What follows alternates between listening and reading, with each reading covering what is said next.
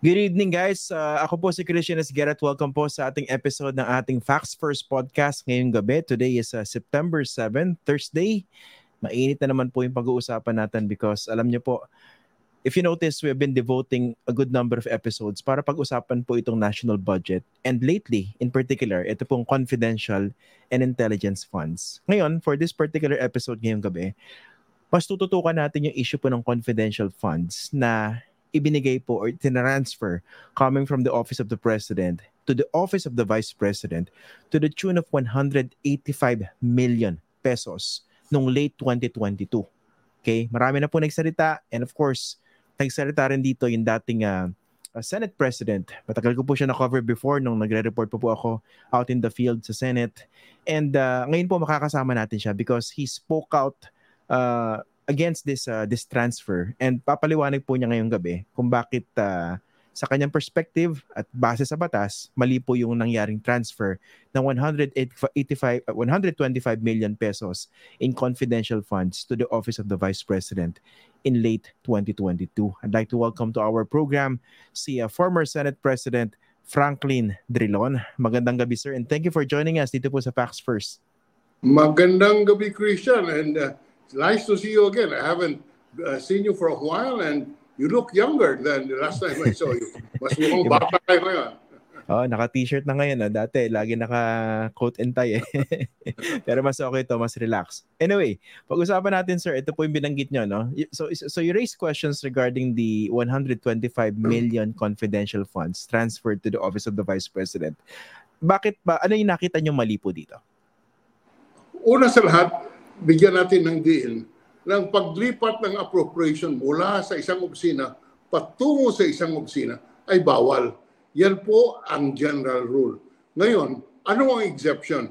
Ang exception kung nagkulang ang appropriation ng isang activity na nakalaan sa uh, budget. Ibig sabihin, kung yung nasabihin natin, oh, yung uh, yung uh, uh, school buildings kumulang ang appropriation, pwede po maglipat ang Pangulo ng, uh, ng appropriation mula sa ibang uh, ahensya o sa kanyang opisina papunta po sa Department of Education para po madagdagan ang pundo kung uh, dahil nagkulang. Ngunit doon sa decision ng Korte Suprema, at ito po ay tama, bago po magkaroon ng authority na mailipat ang pondo, kailangan naman mayroong appropriation doon sa nagkulang. Ibig sabihin, hindi naman po pwede na kahit walang appropriation, maglagay ka ng pera. Bakit, Christian? Dahil po yan ay kasama sa ating check and balance na tinatawag. Ang Kongreso po ay siyang may kapangyarihan na mag-appropriate ng pondo ng taong bayan.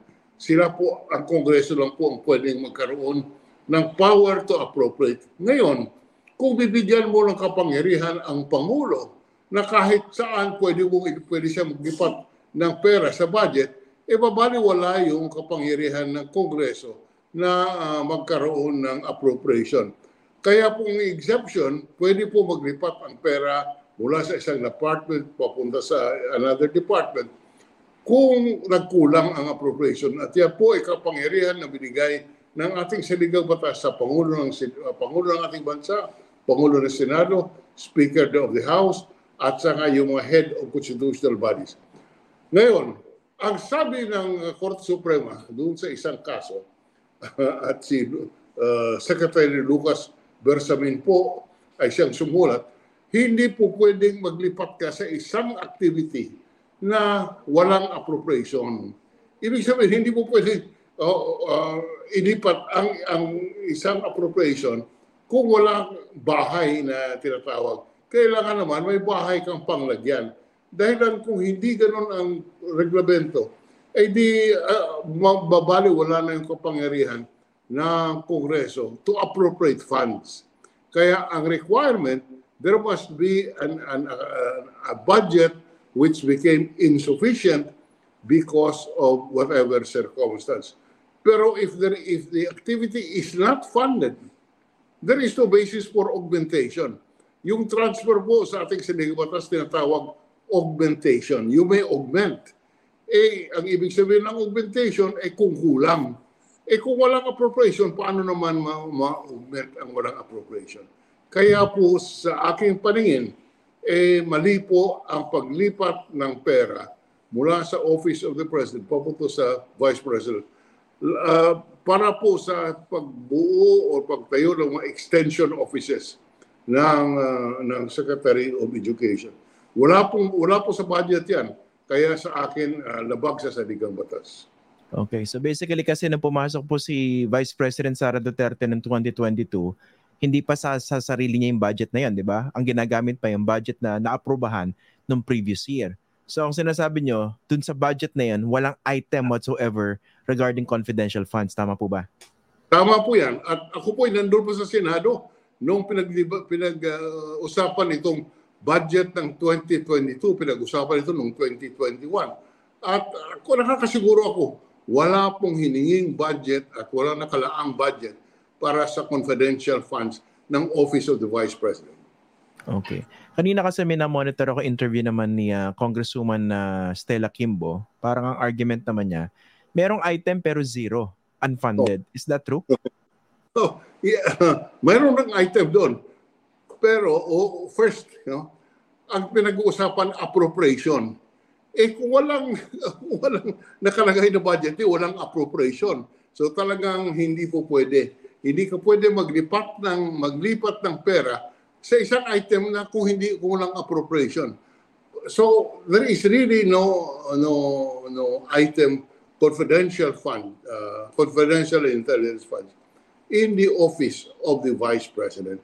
So, uh, yun, yun pong sinasabi nila, uh, uh, mayroon man pero walang appropriation, zero. At pangalawa, Christian, ito po yung mga standard uh, items, lines sa isang budget.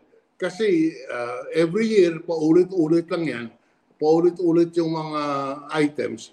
Uh, Ngunit, uh, yun po sa form ng budget, sa forma, computer, ano yan eh, sa computer lahat, blanco yan. Ngayon, kung mayroong appropriation, lalagyan ng, uh, ng corresponding amount. Eh dito, walang, inaamin nila, zero ang appropriation. Pangalawa, Christian, ang sinasabi ni Secretary Lucas Bersamin, uh, the transfer is because there is, uh, there, the, uh, tawag nito? Okay, babasahin ko lang ha. Ang, Sige according to Vice President to, to Secretary Lucas Bersamin, ha? Vice President Sara, who was newly elected then, needed funds for her new programs. I underscore that, Christian. For her new programs for the remaining period of 2022. By the, by, kung ginagamit sinasabi niya, for new programs, ibig sabihin, talagang walang appropriation ito kasi new programs eh. Yung uh, at uh, yan po ang uh, ang maliwanag na uh, sinabi nila ngayon. Unfortunately, Justice Lucas Bersamin also says in the Supreme Court decision, the funding of projects, activities, and programs that were not covered by any appropriation in the General Appropriations Act uh, is void for being in violation, is unconstitutional being in violation of Section 25, Paragraph 5, Article 6 of the 1987 Constitution. So, doon po sa decision, maliwanag na ang sinabi ni, uh, ni, ni Justice Bersamin na hindi mo pwedeng punduhan ang project na walang appropriation na non-existent. Uh, at yan po ay sinas- pero nung sinasabi niya, uh, sinasabi niya ngayon, kaya daw sila naglipat ng pera to fund new projects. So pa makikita mo na talagang uh, walang budget yung uh, yung uh, pinag uh, uh, yung item na sinasabi nila. Kumbaga sa kanila na nang galing, no? Sila na rin yung nagbigay ng impormasyon. Okay. Ito, marami nagtatanong po nito, no? Kasi kung merong violation ng Constitution, ano exactly yung parang dapat mangyari after? May mga nagtatanong po rito, is that an impeachable offense? Is that technical malversation? Ano po bang sagot doon? Uh, yung impeachable offense, yung Kongreso at uh, uh, a, a, impeachment is a political process. Although yeah. uh, nasa batas po yan, nasa saligang batas. Ngunit aminin natin, that's a political process. So, an offense is impeachable if Congress says so. Ha? Okay. sinabi na kung Alam natin yan, obvious yan. Oo, yan, yan ang, ang katotohanan. do- Doon tayo sa Ayun, technical ano malversation. Uh, what is the remedy? Now, I have said, I, I suggest, I am suggesting, uh, Christian, na unang-una, liwanagin natin na yung confidential and intelligence funds ay dapat i-appropriate lamang doon sa mga ahensya na siyang uh, nagagather ng intelligence information. Ulitin ko lang, kung ikaw ay isang ahensya na nagagather ng intelligence information, whether civilian ka o military, you are entitled to, uh, you, you should be given confidential and intelligence funds because you need that for your work. Halimbawa, uh, Christian, yung mga nasa armed forces, kailangan nila ang confidential and intelligence funds because by the very nature of the work, uh, kailangan nila ang, uh, ang mag, mag, maghanap ng impormasyon. Ganon din po sa NBI, sa Philippine National Police, uh, because they're involved in law or order, they need uh, confidential funds. Ngunit maliban dito sa mga ahensyang ito, yung nangangailangan ng intelligence information, ay hindi naman kailangan bigyan ng intelligence funds. Eh. Kung kailangan nila ng intelligence information, eh dapat uh, makipag-coordinate sila sa ahensya na siyang may kapangyarihan at, at kakayahan na mag, maghanap ng informasyon.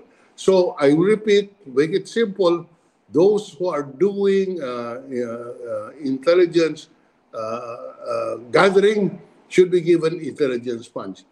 Those who are not involved in gathering information should coordinate with this agency at doon sila uh, mag, uh, mag, uh, ma, uh, uh, mag, maggawa ng, uh, ng intelligence gathering. So, So that's one po. safeguard. Okay, pero hindi to po yung the fact na naglipat ng pondo ang Office of the President sa isang ahensya o opisina na wala namang ganong appropriation dun sa existing budget. Ano po tawag dun? Uh, violation of the Constitution. Lapak po sa salitang batas. Oh, eh kasi yung 'di ba parang ang common understanding ng mga tao diyan that can be construed as technical malversation. Tama po ba? Hindi po, hindi po technical malversation. Kasi ang kapangyarihan na mag-appropriate ay nasa Kongreso. At wala pong, ang, ang technical malversation, kung yung nakalaan na pundo for a specific purpose, gagamitin mo para sa ibang purpose. Ngayon, eh, dito hindi ganun nangyari dahil may authority, they have the claim na mayroon silang kapangyarihan na maglipat ng pundo from one item in the office of the president to the one to the other item in the office of the vice president. Walang technical malversation. Parang ano, sorry, paki, pakiulit ka kasi parang ganun din yung dating sa akin. Nilipat mo sa isang purpose, di ba ganun din yun? Oo, hindi po. Because nilipat mo sa kabilang sa isang purpose. Yan po ay kasama sa kapangyarihan to fix the budget and appropriation of the national government. But the uh, but it is for a specific purpose. Let's say you the, the the funds were transferred for the purpose of building schools. Ha? Ngayon, ginamit mo para sa biyahe. Yan po ay bawal at yan may maging technical, technical malversation because you use the funds appropriated for a purpose other than what was authorized. But ito, the authority was, uh, there, there was an authority to transfer only that the authority is not consistent with the Constitution. Okay, yeah, okay. Na naintindihan ko po. Pero yun nga po, yung, yung, yung source naman ng fund itself, no? Kasi na, nakalagak po ito sa Office of the President.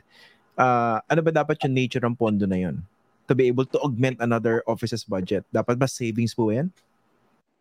Uh, yes, sa, sa ligang batas savings uh, from one uh, from from from from uh, there must be uh, to, to augment and uh, use the savings uh, for augmentation because hu- huwag natin kalimutan na ang kapangyarihan para mag-appropriate ay nasa Kongreso.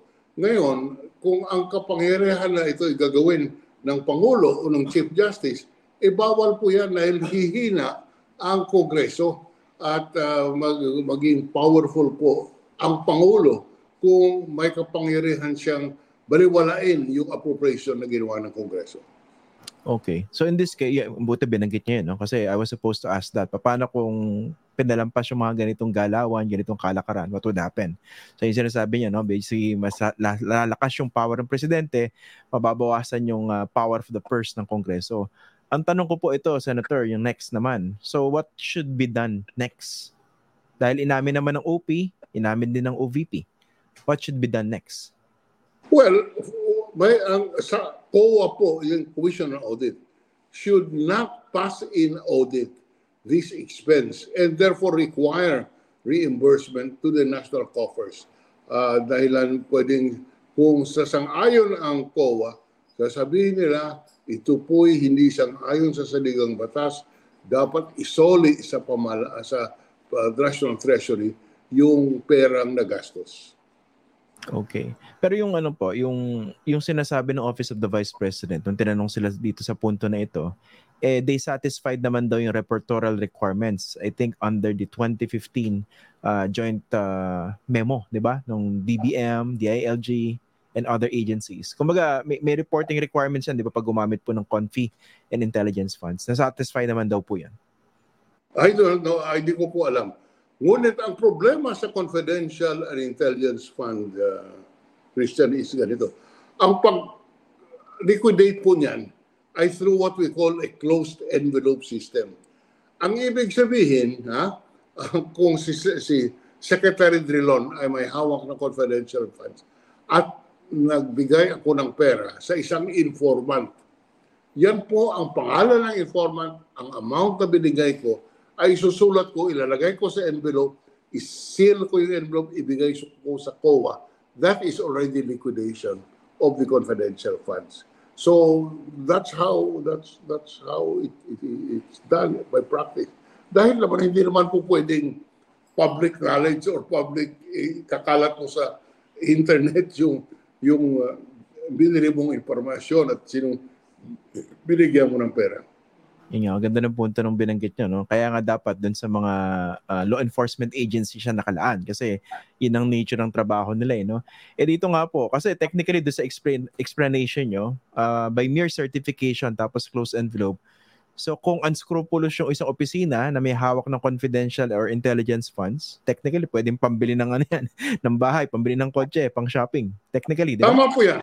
Tama po yan. Kaya kailangan talaga kailangan uh, i-monitor at mahigpit kasi lumalaki ng lumalaki ito eh. At uh, uh, isa pa, Christian, eh, mayroong, uh, mayroong oversight committee for use of intelligence funds.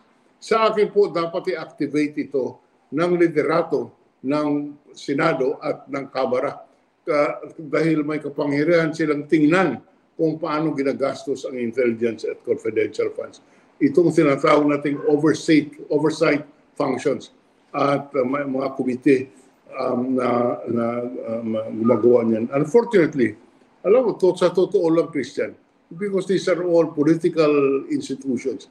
Anim na taon na kung sa ano, last six years ko, I don't remember uh, that uh, the uh, Oversight Committee for Intelligence Fund was ever convened. Maybe it was convened, hindi ko lang maalala. Eh kasi baka takot po sa mga nakaupo, no? Ako naman nagsabi nun, hindi kayo. Ang next question ko po ganito. Kasi hindi naman bago yung confidential and intelligence funds. Although nagkaroon nga ng uh, memo ng 2020, 2015 para maiwasan yung pag-abuso. Now, observing all these uh, requests for confi and intel funds over the years, do you get the sense po ba, Senator, na parang nawiwili na yung ilang mga ahensya ng gobyerno? Kung dati, law enforcement agencies, tapos, di ba, Office of the President, ang laki na ng request. Ngayon, parang hindi ba nawiwili ng iba? Eh, hindi ano paano kasi hindi na hindi ba parang hindi ba parang nawiwili ng ibang ahensya kasi ah. pwede naman pala mag-request eh yeah but may safeguards nga sa ating saligang batas kung walang confidential uh, intelligence item sa budget hindi ka naman po pwede mag-request ang abo ang uh, masasanay diyan at manguwili doon sa pagbuo ng budget. Maglalabi na may intelligence and confidential funds, so lalagyan sa budget. Diyan po ang labi. Ngunit uh, uh, hindi naman pwedeng hingi ka ng hingi, yan nga po ang prinsipyo na pwede kang maghingi ng dagdag kung na may item sa budget. Kung walang item for confidential funds, hindi ka po pwedeng humingi ng confidential funds. At sa akin po, isang safeguard, dapat ang mabigyan lang ng confidential funds, yun pong uh, uh, intelligence gathering agencies, whether the, in the armed forces or in the civilian uh, sector. Okay. Puntahan lang po natin bago po tayo magtapos, no? Paano po yung pwedeng reformang gawin yan? Kasi nga, binabanggit nyo, kung walang line item doon sa budget, hindi pwedeng pondohan, di ba? Uh, I think kayo yung nagpapaliwanag nito ever since yung GAA, yun yung authority to spend para sa gobyerno. Okay? Eh dito, kasi nakalagay din po rin sa 2015 memo, pwede naman yung confidential fund, legal yan, basta pinayagan ng Kongreso. Yun yung appropriation, di ba? Eh, minsan doon po pumapasok yung ano, 'di ba? Yung political willing and dealing. Kunwari, malakas yung isang opisina, isang opisyal. Eh syempre papayagan ng kongreso. Tama po 'yan. Kaya yung sinasabi ko, dapat there should be uh, a standard use. At ano yung standard? Yung pwede mo lang bigyan ng intelligence and confidential funds. Yung ahensya nagagather ng intelligence information. Hindi yung iba. Kasi kung uh, kung kailangan sila ng intelligence information, they coordinate with the intelligence gathering agencies. Hindi sila, hindi naman, that's a very technical job. Ha? Yung mag-gather ng information requires a certain degree of skill. Eh wala namang skill ang ibang ahensya to gather confidential, confidential information and intelligence information. Kaya yun ang sinasabi kong safeguard dahil tama po kayo, ah, lalapit ang isang uh, ang isang uh, ahensya sa Kongreso. Sasabihin, Sir, kailangan ko po ang intelligence funds. Bakit? Kasi maraming ganito, ganyan, ganyan. Yan ang prinsipyo na hindi ka po pwede bigyan ng intelligence funds. Ngunit pwede nating ilagay sa NBI at sasabihin, ito, binibigyan kita ng isang milyon, may reklamo sa Secretary so and so, maraming uh, maraming uh, uh, kailangan ng intelligence information, ito gagamitin mo para sa ahensya niyan. So, the, the, the safeguard is, it is only the intelligence gathering agencies that are entitled to confidential funds. Otherwise, Christian, eh, everybody, mawawala po yung check and balance sa ating pamalaan. Kasi uh, uh, kahit sino lang ang pwede. Tsaka yung issue po na ano, 'di ba, iniiwasan nga yung pork, 'di ba? Uh, that was declared uh, uh, that was yeah. struck down by the Supreme Court before. Eh yeah. dito, hindi ba parang nagiging pork din to kung ang laki-laki ng confidential fund ng isang ahensya na hindi naman by its very nature uh, focus on intelligence gathering? Well, uh, it's a lump sum appropriation uh, dahilan po ang uh, hindi mo pwedeng i-detalya kung ano yung appro- kung sa kanino mo aling serbisyo ang, ang, ang bibilin mo. Kaya po yung safeguard na lang dyan, ah, yun na lang uh, ang, kung may mandato to gather intelligence information, yan ang suportahan natin na mabigyan ng intelligence funds. By that standard alone, liliit ang mundo na kung sino ang ahensya na magkakaroon ng intelligence funds. Okay. Finally, Senator Drilon, dito sa nangyaring transfer ng 125 million confidential fund from the Office of the President to the Office of the Vice President. Technically, sino ba nag-violate ng Constitution? Yung Office of the President or pati yung OVP? Um, ang Office of the President ang nag uh, ang uh, nagkaroon ng violation kasi sila ang naglipat eh. Si OVP tumanggap lang eh. So walang pananagutan yung tumanggap? Ay kung ang ang uh, ang sa tag, just on the fact of uh, having received is not a violation of the Constitution. It is the transfer at hindi naman sila ang naglipat ng pera. Okay. O, sige. Maraming maraming salamat, Senator Drilon. Uh, nice to hear from you again. Long time no see. yes, thank you. mga interview sa inyo. Ah. Thank you, thank you for giving okay. me this opportunity to be in your program. Maraming okay. salamat. Sir. Maraming maraming salamat, sir. Thank you po. Yan po, si former Senator, former Senate President Franklin Drilon. Pinaliwanag po sa atin yung issue ng confidential funds. No? Napaka ano, no? At least sana maliwanag po sa inyo, no? Napakalinaw ng pagkakalatag niya.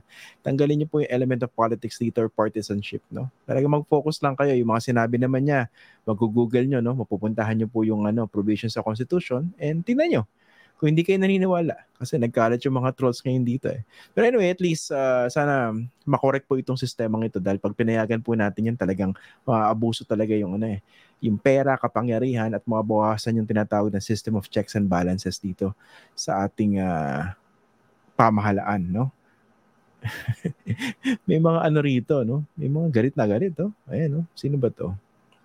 Hindi ko na ipa-flash, baka kumita pa eh, no? Ayan, no? Si Ray Tejerero. Uh, hindi ko pa nakuha ang tamang spelling yung pangalan ko, no? May pagkabobo rin itong troll na ito, no? Ayun, no? Bogok. Kanina bakla raw. okay. Mukhang enjoy na enjoy itong mga to na niloloko sila, no? no?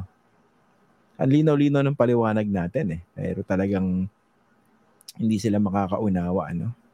Well, kung gusto nila magpakatanga, sana wag na sila mandamay, no? Problema, nadadamay pa tayo sa pagkatanga nila eh, itong mga trolls na ito eh, no? Ayan, binalak na natin yan kasi para mabawasan naman ng ano, ang kabobohan kahit papaano ngayong gabi. Ganda-ganda ng discussion natin. I hope sana mas mas uh, luminaw sa inyo yung discussion natin, no? Hindi ko alam kung naintindihan ng iba. Sa totoo, totoo lang, oh, pero ako confident ako based dito sa mga comments nyo. Nasusundan nyo yung issue. No? Ang problema kasi rito, baka inisip ng iba, Malayo naman sa sikmura yung pinag-uusapan na yan eh. Pero isipin niyo, no, 125 million in confidential funds. No? Paano ba ginastos yun? Pwede naman nating sabihin, oh, we can uh, assign good faith. Hindi, walang nangyaring ano dyan, anomalya. Okay lang yan, we can always assume that. Eh pero paano kung iba naman yung nasa posisyon at inabuso. Kaya po dapat nakatutok tayo sa sistema na dapat in place para kahit sino man yung nakaupo sa pamahalaan, sino man yung head ng isang opisina, maiiwasan yung posibilidad na maabuso yung pera. Kasi pera po natin yung pinag-uusapan dito eh, no? Kaya nga po dumadaan yan sa mabusising uh, pagtingin ng mga miyembro ng Kongreso. Yun. Pero sana nga po, in all honesty, no? sana mareforma na itong parang uh, nakakahiligan ng marami sa ating mga government officials, no? Request ng request ng ano, confidential at saka intelligence funds eh, mas malaki pa yata yung confidential or intelligence funds na nare-request ng ibang civilian offices kumpara dun sa pondong ganun ng Department of National Defense o ng National Intelligence Coordinating uh, Agency, no? Sila yung talagang in- involved sa intelligence gathering eh. O, hanapin nyo kunwari, magkano ba yung ano, intel funds ng Philippine Coast Guard? Hindi ba kailangan kailangan ng ano yan, ng Philippine Coast Guard sa tindi ng ginagawang uh, uh, pambubuli sa atin ng China, ng pangaharas ng China sa atin sa West Philippine Sea. O di ba dapat yan binubuhos yung mga intelligence funds? Eh, ang problema, alam niyo po, talaga maraming mali sa, pamahalaan natin eh. And uh, marami pa rin po sa atin yung mga nagbubulag-bulagan. At kaya po nakakagigil itong mga trolls na ito. Alam mo naman pong mali. Pero mukhang ano eh, sila pa yung nagtatanggol dun sa napakalinaw na mali. Oh. Bakit? Dahil kikita kayo ng magkano? Uh, 15,000 uh, isang buwan dito sa ginagawa niyong pantutrol. O, ano naman yung epekto ng ginawa niyo? ba? Diba? So yan, kita-kita po tayo dito tomorrow ha. Pag-usapan po natin itong ano, uh, issue na ito. At pwede po po, salamat dun sa mga nagpadala ng video ng inyong uh, Faxnatics Unite videos tungkol puro sa topic na ibinanggit ko kahapon, di ba? Sabi ko sa inyo, magpadala kayo ng video. Pwede po pong humabol, no? Uh, up to one minute yung video. Isa nyo lang po sa Facebook account ko, Christian Esguera. Mahanap po yan, searchable. Ang topic po natin ay, ano ba tingin niyo rito sa mga politiko na biglang tapang uh, tungkol dito sa pambubuli na ginagawa ng China? Ayan. Uh, uh, express your thoughts about this. But of course, dapat ano, don't be personal, no? Walang below the belt. Uh, walang ad hominem attacks, no? So mag-focus lang po kayo sa issue. Okay? Kita-kita po tayo bukas. Maraming maraming salamat. Uh, magandang gabi po sa inyo lahat.